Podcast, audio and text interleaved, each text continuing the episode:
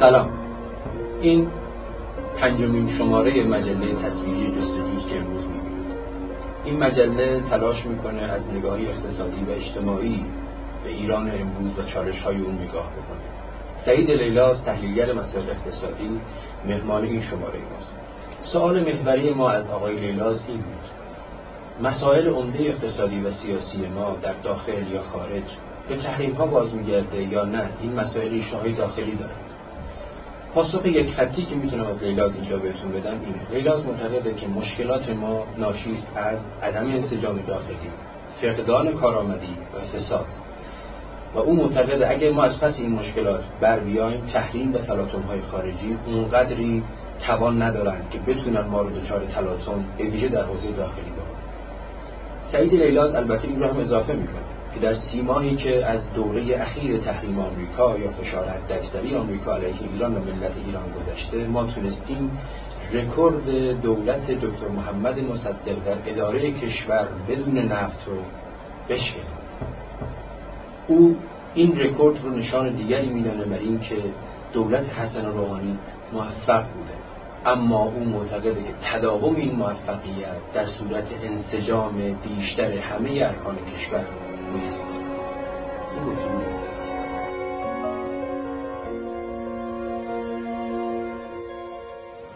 رؤسای کمیسیون دوازده ساله مجلس نما دادن به آقای روحانی که از مدیریت هفت ساله خودت برگردید و شما هم اشاره کردید که در گفتگوهای مختلف اشاره کردید و شاخصهای اقتصادی ایران رو بررسی کردید در فاصله 92 تا 94 که برجام نبود تحریم بودی و خب وضعیت اخشار نیازمند حمایت. و مسائل از این یه جاهای دیگه شما اشاره کردید گفتید مشکل کشور ما سوء مدیریت با توجه به این نامه من می‌خوام از شما بپرسم آقای که ما در کشور مدیریت اصلاح یا مدیریت اصولگرایی داریم. مشکلات اصلاح طلبی یا مشکلات اصولگرایی داریم. یعنی این دو تا قابل تفکیکی یا نه مردم اساسا خود یک پارچه می‌بینن مدیریت کشور در چه سال گذشته.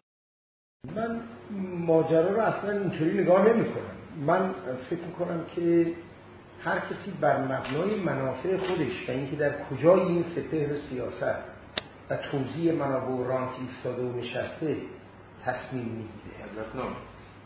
آره من من بر اساس منافع می‌بینم مسئله رو. و فکر می‌کنم که دوستان ما در رؤسای کمیسیون تخصصی مجلس در واقع به عنوان تازه ها دارن میگن که آقا بالاخره ما هم بازی یا بازی بازیگران جدیدی داره. وگرنه اگر بخوایم به کارشناسی نگاه کنیم به مسائل کار از از روش های کارشناسی به موضوع نگاه کنیم به استثنای دیماه 1396 تا مرداد 1397 ببین من به دقت دارم صحبت من عملکرد دولت آقای روحانی رو کاملا قبول دارم و موفق می‌دونم اصلا چه ببین ما در همه زمینه ها موفقیت داشتیم. هم رشد اقتصادی ایران رو احیا کردیم. هم توزیع درآمد رو احیا کردیم.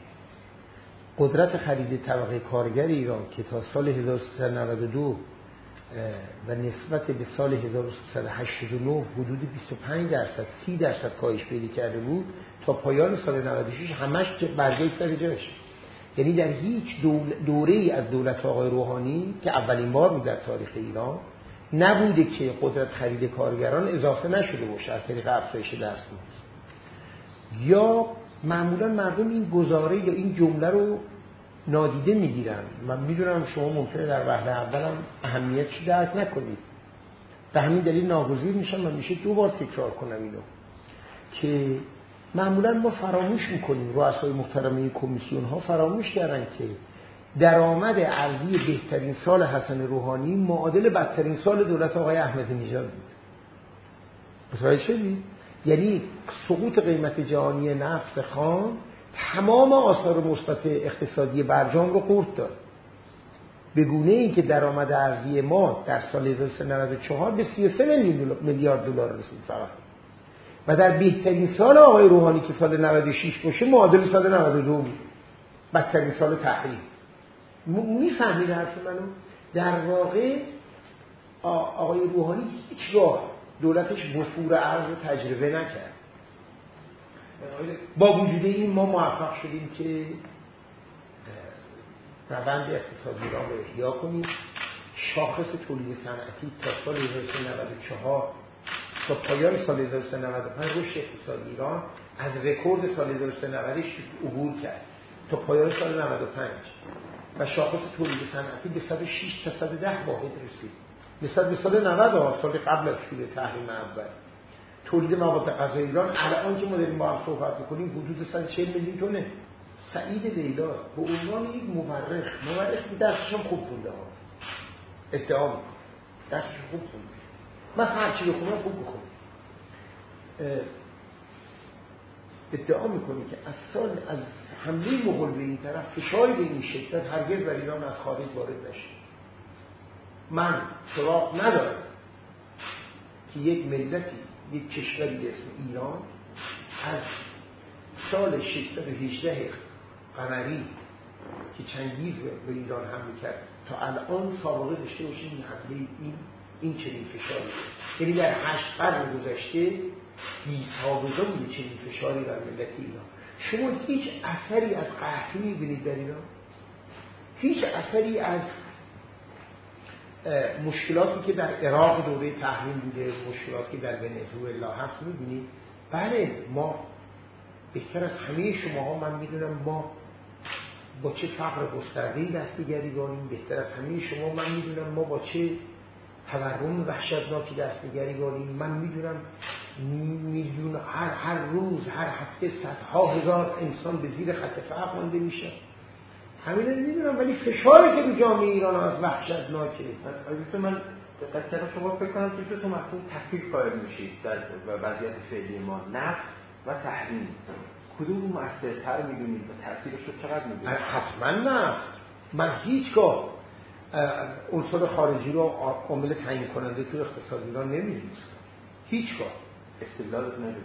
برای اینکه ما از جنگ جهانی دوم به این طرف هیچگاه عنصر خارجی رو من براش اهمیت قائل نبودم. اهمیت تعیین کننده. حتما مهمه. حتما تأثیر داره ولی تعیین کننده نیست اوضاع رو تشدید می‌کنه یا تخفیف میده؟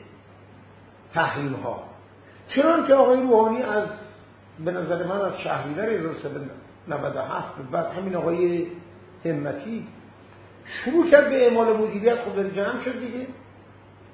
ممکنه شما بگید که آه در این مدت قیمت دلار دو برابر شده. خب بله رشد نقدینگی هم دو برابر شد بنابراین ببین من چی دارم به شما میگم؟ من میگم مگه ما ما در بهترین سال دولت آقای روحانی 56 میلیارد دلار واردات کالا داشتیم در ایران. بالاتر از اینه یعنی اگر این 56 میلیارد دلار واردات یک بار صفر بشه سهمش رو اقتصاد ایران 6 درصد. بقیهش مدیریت داره. نه متوجه در ما اقتصاد ایران مطابق شاخص های بین المللی بر اساس پرچس پاور پریتی قدرت برابری خرید حدود 1200 میلیارد دلار تولیدشه در سال. بنابراین اون جایی که حکومت دولت خواسته اداره کرده. الان در مورد بورس. اول امسال اوایل امسال اواخر پارسال من کارشناسی رو نمی‌شناسم یا سیاستمداری رو که نگران فروپاشی بورس نبوده باشه. خب من از اول معتقد این اتفاق نمیفته منتشرم کردم این حرف ولی عملکرد دولت خیلی مثبت بود توی زمین توی تفاوت رفتار تفاوت مدیریت در دو سال 92 94 و دی 96 تا 97 رو چطور میشه تبیین کرد؟ در اقتصاد سیاسی میشه تبیین کرد؟ حتما در اقتصاد سیاسی. ببین آقای روحانی اگه ما بخوایم با هم صادقانه صحبت کنیم. آقای دکتر روحانی بعد از انتخابات 96 خب بلا فاصله بعد از انتخابات روی کردشون یه مقدار تغییر کرد از نظر سیاسی. و فکر می‌کردن که جناه راست به ایشون اگر تغییر اپروچ بده رحم خواهد کرد. دست فرمون غلطی شاید نبود من نمی‌تونم راجعش داوری کنم. ایشون تصور می‌کردن که اگر با یک چرخش به راستی صورت بگیره ممکنه که کشور به وفاق بیشتری برسه. چون کشور یکی از بزرگترین بدبختیش عدم انسجام در درون حاکمیت دیگه. اینا بخوای برای توضیح میدم. که این هیچ رفتی به تحریم ها نداره برای چی سعید لیلاز مخالف تحریمه؟ من میگم داداش تو که مسئله داخلی؟ تو حل نکردی که شما در دوره آقای احمدی گفتید که تقص 200 هزار خانواده رو اشتباه نکنم یا فرد. از از رانت ها و از منابع از واقع های کمبهره دوره آقای احمدی که داده شد. من حدسم این بود که 100 150 هزار خانوار یعنی بورژوازی جدید در ایران پدید اومده. و خب هر دفعه تو هر کدوم این تلاطم یه بورژوازی جدید میاد دیگه. می‌دونی بورژوازی قبلی چه به سرش میاد؟ ای گفتی مهمه کانادا میشه این کشور کشوری که دائما بورژوازی تولید می‌کنه برای کانادا. به همین دلیل من میگم پولپاشی در واقع کمک به آقای جاستین ترودوه خدمتی به دولت کانادا. می‌خواد مال آقای همتی باشه می‌خواد مال آقای دکتر سیف باشه می‌خواد مال آقای محمود بهمنی آقای احمدی نژاد خاتمی حسن حسین. به همین دلیل وقتی همتی میگه من پول نخواهم پاشی میگم باری کلا. این اشاره کردید که این فساد 400 یا 700 هزار میلیارد تومان رانتی که ایجاد شده فساد حاکمیتی می‌دونه کسانی که دسترسی داشتن به انتهای طلایی. بله. اگه بخوام از زاویه دادگاه نورس نگاه بکنیم این رانت غیر مولد چه پیامد مثبتی برای حاکمیت داشت؟ ببینید الزاما اینطوری نیست که حاکمیت حاکمیت دنبال یه چیز هوشمندانه باشه. شما اگر به رفتار بروکراسی دولت نگاه کنید دولت آقای روحانی در این مدت.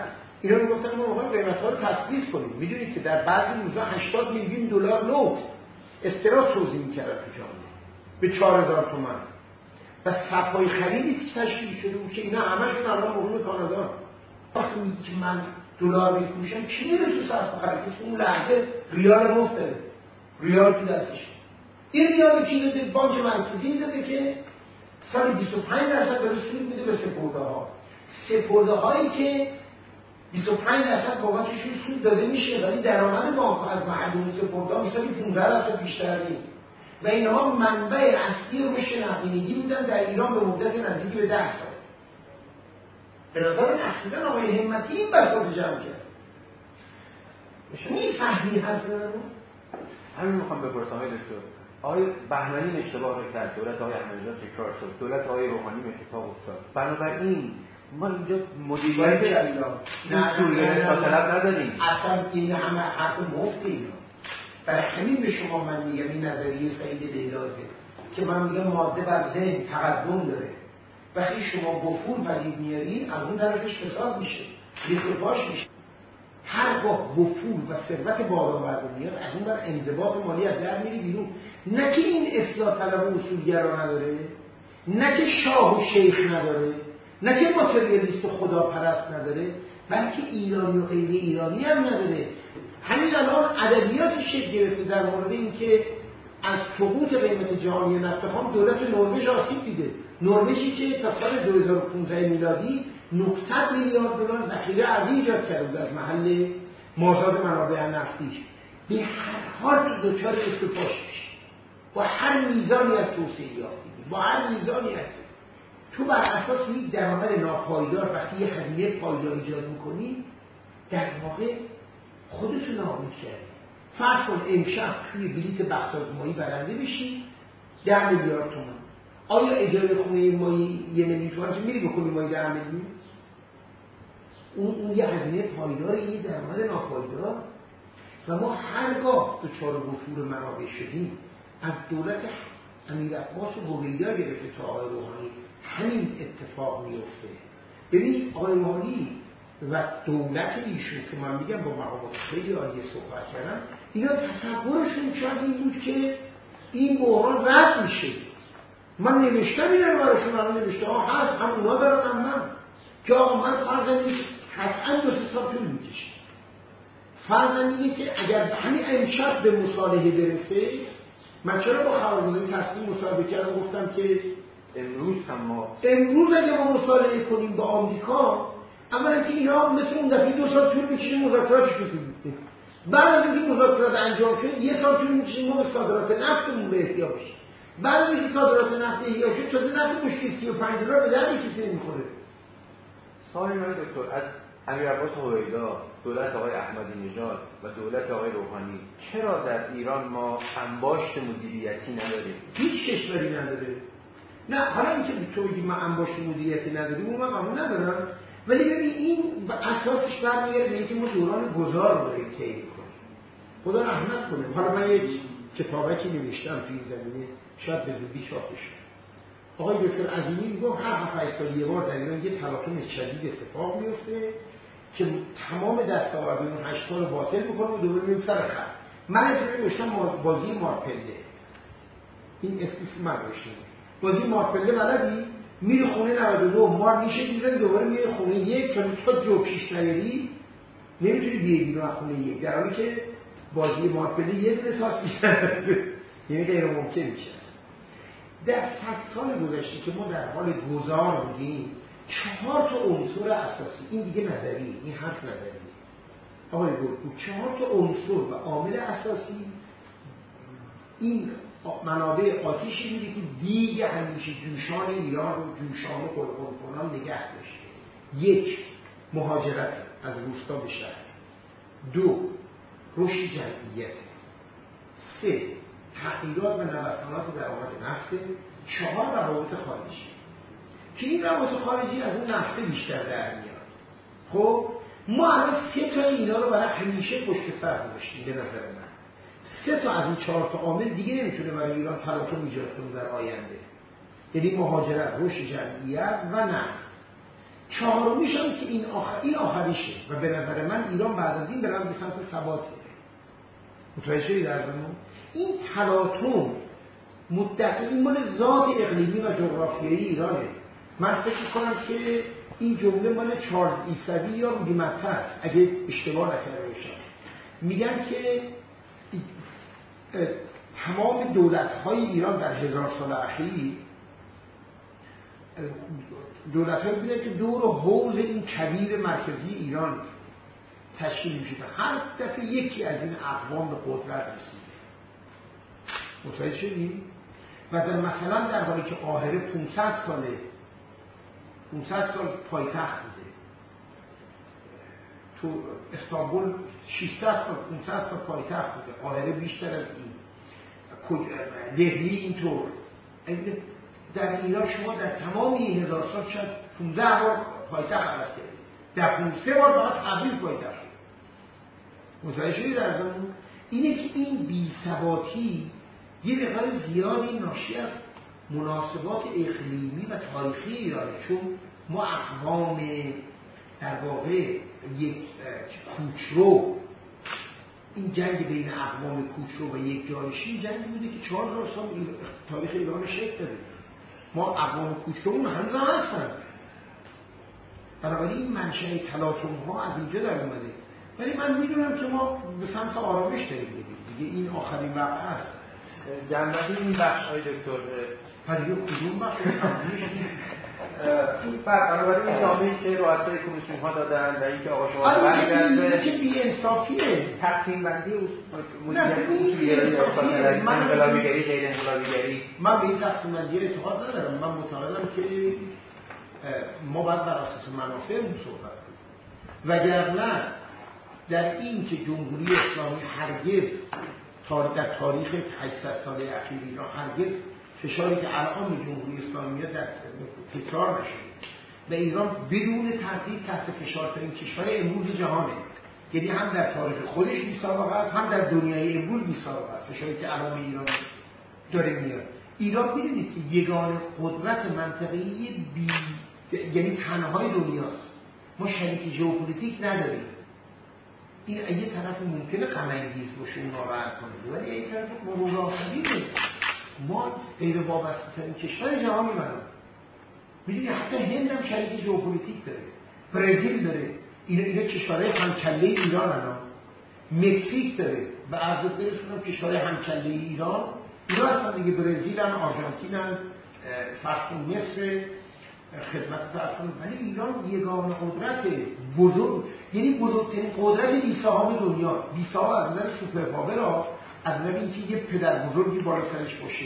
خب این که خیلی خوبه الان زمانی که رؤسای کمیسیون های تخصصی مجلس با آقای روحانی که بدترین فشار تاریخ ایران داره تحمل می‌کنه اداره هم داره می‌کنه. مثلا که شرط اداره می‌کنه. من وقتی اوایل اسفند پارسال مقاله یعنی مصاحبه کردم و گفتم بدترین دوران تاریخ معاصر ایران در آستانه فرارسیدنه. پیشبینی من خیلی دقیق بود. من گفتم ایران دچار بحران بزرگ منابع ارزی خواهد شد. دلار قیمتش شروع می‌کنه به افزایش تا آخر مرداد هم خواهد رفت می‌دونید که تا مرداد هم میره از مرداد میاد پایین. و همین دلیل میگم اگه تا مرداد دوام بیاری بردی. من پیشنهاد می‌کنم به رؤسای محترم کمیسیون تخصصی روشی که آقای قالیباف در پیش گرفته در پیش بگیرن ببین این که ما قور بزنیم بگیم و از کاری نداریم چه کار دیگه ای که دولت الان می‌تونه انجام بده که نداره؟ چون من مدیریت کرونا آقای روحانی رو بسیار موفقیت آمیز مدیریت بورسش که می‌تونست یک بحران امنیتی بزرگ ایجاد کنه کاملا موفقیت آمیز می‌دونم. اصلا این حرکتی که تو بورس صورت گرفت حرکتی بود در جهت منافع توده های فقیر ایران. شما نیستید که نمیرید خب روزنامه که ببینید تو این دو ماه اخیر نزدیک یک میلیون خانوار از فقیرترین اقشار جامعه ایران رفتن علنگوهای دختر بچه هایشون رو فروختن سهام خریدن. این اگه میپوکید و بپوکید کجا میشه؟ چیکار رو بکنه؟ کاری که دولت با سرعت تمام انجام داد. البته مقام رهبری هم فورا موافقت کردن و بسیار تصمیم مهمیه. اینه که من میگم جایی که شهریور 97 مصاحبه کردم با یورو نیوز گفتن اینا اگه بخوان می‌تونن ایران اداره کنن. خب خواستم که نیست ببین بنابراین دولت من معتقدم از مرداد 1397 تا الان من هیچ اشتباه تعیین کننده ای در سیاست های آقای روحانی نمی‌تونم عبارت شما دکتر. باید از نظام جمهوری اسلامی تقاضا کنیم که ستاد فرماندهی مشابه با ستاد کرونا رو در کشور نهادینه کنه تا نهادهای موازی اقتصادی های متفاوت صادر باری کلام ببین داستان ما چیه؟ این جمله رو به نظر من اولین بار حدس می‌زنم. یعنی من خب اینا رو خیلی بدی خوندم خیلی خیلی. چه سالی این جمله مال لنینه. مفهوم حاکمیت دوگانه تو دولت انقلاب هم لنین توی دولت انقلابش اگر اشتباه نکنم دیگه که حاکمیت اون البته به حاکمیت روسیه بعد از انقلاب فوریه و قبل از انقلاب اکتبر اشاره که خودش هشت ماه بیشتر طول نکشید فوریه تا اکتبر دیگه معلوم کرده باشه. هشت ماه هفت ماه هشت او می‌گوید که در یک دوره در بعضی کشورها در یک دوره بسیار استثنایی تاریخی برای یک دو طبقه اجتماعی با هم یک حاکمیت تشکیل میدن و اینا در رأس قدرت اجرایی شروع می‌کنن با کشمکش کردن با هم دیگه. اسمش می‌ذاره حالت کیبرکه که توی حالت اینا کشمکش پیدا می‌کنن که یکی اون یکی قرص خب ویژگی دوران اساس ویژگی دوران اینه که کوتاه مدت سی دو سال توی کشور دیگه بحث من در بیشتری در همه سال 98 رفتم راهپیمایی معمولا رفتم امسال برام اهمیت مضاعف داشتم به خاطر تحریم ها هم از نزدیک جان بولتون باور نمی‌کنید. من از غصه این که جان بولتون می‌گفت من می‌خوام ایران رو بیسواد کنم و بتونه بکنه خوابم نمی‌بره شما و اگر او بخنده در رفت خواب خودش و خوشحال باشه از رنج ما این ماییم که این بساط درست کردیم نه او. آقای که سخنرانی شروع میشه اتفاقا سخنرانی خیلی خوبی هم بود پر از آمارهایی که من بالاخره آمارشناس ایران هم می‌دید پر از آمارهای درست و مثبت و دقیق. یک کلمه دروغ توش بود من هیچ عیبی در سیاست های آقای, در آقای روحانی نمی‌بینم. در تمام عرصه ها ما موفقیت ها جلو رفتیم الانم کمابیش تحریم رو خیلی خوب اداره کردیم. اگر حاکمیت انسجامش یکی کنه. و با فساد برخورد بشه خود برخورد با فساد اساسا کار قوه قضاییه که به نظر من آقای رئیسی هم امیدوارانه داره میره جلو. یعنی من با ایشون هم امیدوارم. ما محکوم به امیدواری هستیم. ولی خوشبینم به اینکه حالا حداقل اینجوری اتفاق بیفته اگر این دو تا اتفاق بیفته پیشبینی سعید لیلا از ابتدا این بود که تحریم ها ایران به زانو در نخواهد و نیورده این انسجام آیا این معنی فقط بود که که شورای مثال دارید یه طبقه طبقه دیگر قورت بده یا نه شکل دیگری از تفاهم هم قابل تصوره؟ وقتی که در شرایطی که تضاد اصلی کل نظام تضاد خارجی باشه امکان تفاهم و مفاهمه وجود داره. ولی به محض که اون تضاد برداشته شده دعوا شروع میشه دوباره. این همون پیش نیست که مثلا برجام اول زدم. چاپ شده این.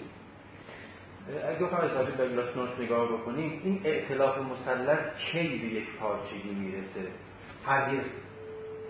پس انسجام کرونایی که داشتیم. نه ببین انسجام که هیچ وقت در هیچ رژیمی صد درصد نخواهد در آمریکا نیست در ایران در افغانستان هم نیست. ما در سطح اجرایی میگیم یعنی یه قوه یا بخشی از یه قوه تو کار بخشی همون قوه نگذاره یعنی بذاره کارا پیش بره. وگرنه در اون, اون قسمتیش که الان شما در آمریکا دارید می‌بینید این یه جایی می‌رسه که کشور قفل میشه مثل الان آمریکا. این دعوای دموکرات جمهوری خواهد که همیشه بوده ولی الان آمریکا رو قفل کرده. یعنی الان در آمریکا دیگه جلوتر از نخواهد رفت. ها یه دوره هایی در افغانستان دعوای آقای عبدالله عبدالله با آقای احمد اشرف غنی قفل می‌کنه افغانستان. ما الان در ایران با حالت قفل تاریخی رسیدیم. سی و دو سال این کشمکش ادامه داره. تا میاد یکی کار کنه اون یکی بخش نمی‌گذاره. ما وقتی دولت آقای احمدی نژاد اومد کن پیش خدا می‌گفت آقا حداقل که یک درس شد. ولی نمیشه این بساط این ساختار اجتماعی و تاریخی هی می‌ذاره از تو خودش. انشاءالله وقتی برخی از تحلیلگران مثل آقای علوی کبار معتقدن که اما شما اشاره کردی من راهپیمایی رفتم یا مثلا قائل به یک پارچه شدن مدیریت اجرایی کشور هستید. میگن که این ناشی از وابستگی های اقتصادی و یا منافع طبقاتی است که انصار کارگزاران یا آقای لیلاز دارن و این جهتی رو دارن. یک در تحلیل جامعه شناختی اینجوری میدن آقای خب به هر حال هر کسی از سپهر منافع خودش به دنیا نگاه می‌کنه. ولی با شما باید ببینید که آقای علی تبار مثلا کجای این سپهره من بعید می‌دونم افکار ایشون در اساس با من خیلی تغییر متفاوت میشه. چهار چون ما دو تا سطح ثروت و درآمدمون خیلی با هم تفاوت نداره. من می‌دونم اون تو چی میگذره چهار تا عاملی که شما تعیین کننده تونستید برای دونستید برای ایران. یکیش روابط خارجی بود. شما نه اینا تلاطم ایجاد کردن؟ شما همون چهین هستید که در سال 92 سال 95 گفتید که چهل تا پنجاه میلیارد دلار از درآمد کشور از منابع کشور صرف تحویل شده و واسطه ها بردن. چه واسطه ها در داخل یا حتی در چین. چطور شما امروز میگید که ما تحریم مسئله ما نیست؟ آقای گلپور بسیار سوال خوبی کرد من ازت خیلی متشکرم. ببین برادر اولا که من با مصالحه با هر گونه مصالحه مخالف نیستم. اینجوری من با مصالحه مخالف. من به شدت از برجام دفاع می‌کنم. و معتقدم که برجام یه افق جدیدی در ایران باز کرد. اگر برجام نبود ما هرگز این اجماعی بین المللی علیه ترامپ رو الان نداشتیم. کفش. کفش. ها؟ و خب رشد اقتصادی که داشتیم و اینا برجام یک مصالحه شرافتمندانه بود که اتفاقا بر مبنای اون برجام من الان با مصالحه مخالفم. من با این دولت ترامپ مخالفم. چرا؟ برای اینکه ما این مصالحه شرافتمندانه کردیم آمریکایی های مصالحه رو به محض که معادله قدرت در دنیا به هم خود به هم زدن. ما گناهی نکرده بودیم جمهوری اسلامی خطایی نکرده دومی که من میگم فایده نداره نمیگم فایده نداره میگم اصالت نداره اصل نیست. سومین حد که من به شما می‌زنم اینه که الان قیمت نفت اینقدر پایین اومده که مصالحه رو بی‌معنی کرده به لحاظ اقتصادی. چطور من نمی‌تونم اینو توضیح میدم به شما؟ متوجه شدید از آیا مسئله ما فقط نفت یا نه؟ همین الان ما مراقب تجارت خارجیمون ارزایی که مشکل داره برای وابسته شدیم به عراق به می‌فهمم می‌فهمم. من میگم مگه ما گفتیم مگه من گفتم بریم با آمریکا به هم بزنیم؟ آمریکا به ما گفته به هم بزنیم. و ما تا به یک قدرت موازی موازنه نرسیم اساسا این مصالحه ممکن نخواهد بود. مگه که این ترکمنچای یه چیزی بدی من مخالف من دارم میگم من مخالفم. مخالف کنیم ما وقتی که میگیم که می‌خوایم با آمریکا مصالحه کنیم و ببینیم آیا الان این مصالحه مسئله ما رو حل می‌کنه یا نه؟ من یه سوالی از شما دارم. مشکلات اساسی ایران الان چیه؟ یک تورمه مگه نیست؟ دو ناکارآمدیه. سه فساد غیر از اینا. کدوم این مال تحریمه؟ ببین من میگم امسال چه می‌دونید؟ پنجاهمین سال ورود تورم ساختاری به اقتصاد ایرانه پنجاه ساله شده امسال. پنجاه سال از عمر شدیدش تورم که داره با ما زندگی می‌کنه. سفری کرد. ما دو سال رفتیم تو تحریم. این تورم تورم ساختاریه. تورم ناشی از که باری که به دوش دولت می‌گذاریم اینقدر زیاده که این دولت ناشار میشه این استرال چاپ کنه تا این بار همین نامه که کمیسیون تخصصی نوشتن همین دیگه یکیش. پس تو مسئله مسئله داخلیه. مشکل دوم ناکارآمدیه این ناکارآمدی کجا در از اندازه بزرگی دولت. مشکل بعدی که ما روش ما سرمایه گذاری در نمیشه. چرا سرمایه گذاری در ایران نمیشه؟ تلاطم های اجتماعی سیاسی.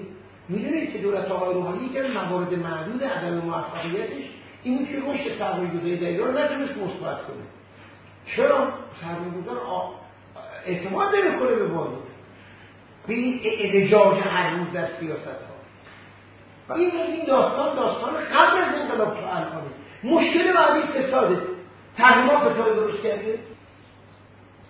چرا بیست بدبختر از ایران پس جواب من چرا پاکستان بدبختر از ایران چرا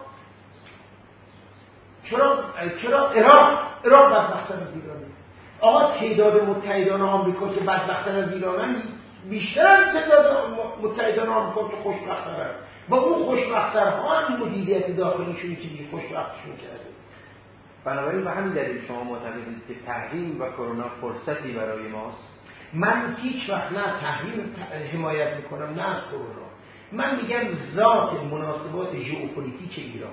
خوب گوش بده به گونه ای سرنوشت کشور من رو رقم زده که اگر من یک قدرت مستقل منطقه‌ای نباشم قوتم میده. و این ایرانی ها قبول نمی کنن همین حرفیست که اردشیر زایدی الان داره می‌زنه. اردشیر به چی جمهوری اسلامی احتیاج داره؟ به چیش احتیاج داره پولش می‌خواد؟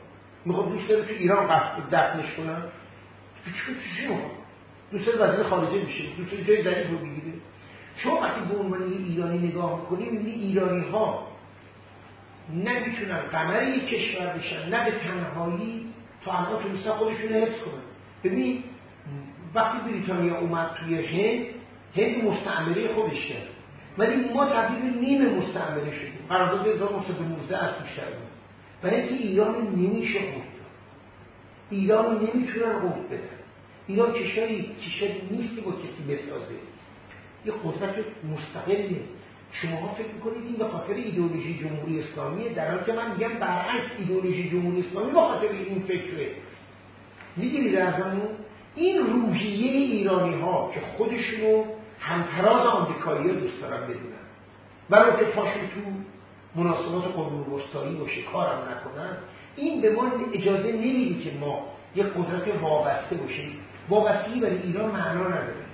و وقتی معنا پیدا نمی‌کنه ایران مجبور قدرتمند میشه. قدرتمند که میشه دعوا درست میشه با درگیر نبرد تعیین کننده با آمریکایی به آره این مرگ زندگی آخری شده به نظر من. اگر ما پیروز میشیم.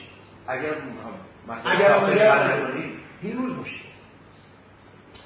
پیروز میشیم من به حافظه تاریخی به حافظه تاریخی ایرانی که متصف به شعور ملت ایران بسیار امیدوارم من به چسب ایران خیلی خیلی امیدوارم چسب ایران چسب نیرومندیه و من به اقتدار جمهوری اسلامی که یک چیزی به نام امنیت رو پدید آورده در ایران خیلی امیدوارم. این گوهر امنیت نایابترین گوهر کل خاورمیانه است. می‌فهمید از هیچ ایرانی حاضر نیست اینو با هیچ چیز دیگه عوض کنه. می‌دونید که ما الان من معتقدم با اقتصاد دادیم به جمهوری اسلامی امنیت گرفتیم متوجه شدید اما تو از همین حضار از اینجا برو تو کوچه. برو تو تای خود روزنامه ایران بپرس. ببین کی از این معامله و جمهوری اسلامی پشیمونی هیچ کس. نه اینجا کردستان پشیمون نیست. بلوچستان پشیمون حرفی که کوفی انور راجع به عراق زد. یادت چی بود؟ نه. که اون موقع که دیکتاتوری صدام حسین بود حتی اقل ما امیدوار بودیم بچه ها که صبح میرن مدرسه زور برمیگردن خونه هاشون. الان این امید نداریم کسی حالا هم اقتصاد ما همانیتش عراق. و سلام علا من اتبع ما در اقتصاد غیر نفتی رکورد محمد مصدق و شکستی.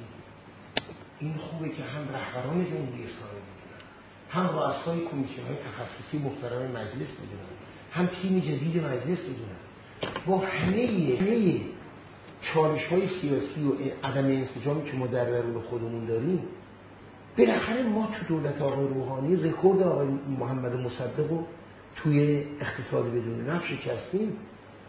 از از اول فروردین 1397 یا بگو از دیماه 96 تا الان نزدیک سی ماه میگذره.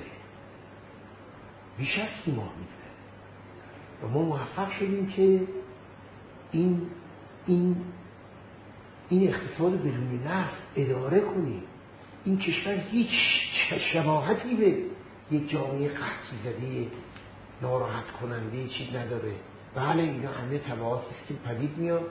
اگر با توجه به اینکه آقای دکتر روحانی بنا نیست دوباره رئیس یا سه باره. و با توجه به اینکه حزب سیاسی روشن و پایگاه داری آقای روحانی که نداره. من پیشنهادی که می‌کنم به هیئت حاکمه ایران از جمله نمایندگان محترم مجلس اینه که باید دولت حد اکثر همکاری رو کنه این دولت موفق شد موفقیت این دولت به حساب کسی از رقباشون نمیره. روحانی هم که حسابش بسته دیگه نمی‌خواد که رئیس جمهور شه چرا نباید اینا الان بر اساس مسائل نظام جمهوری اسلامی بر اساس منافع خودشون یه پایه‌ای داشته باشن برای اینکه وقتی در 1400 خودشون به قدرت رسیدن چیزی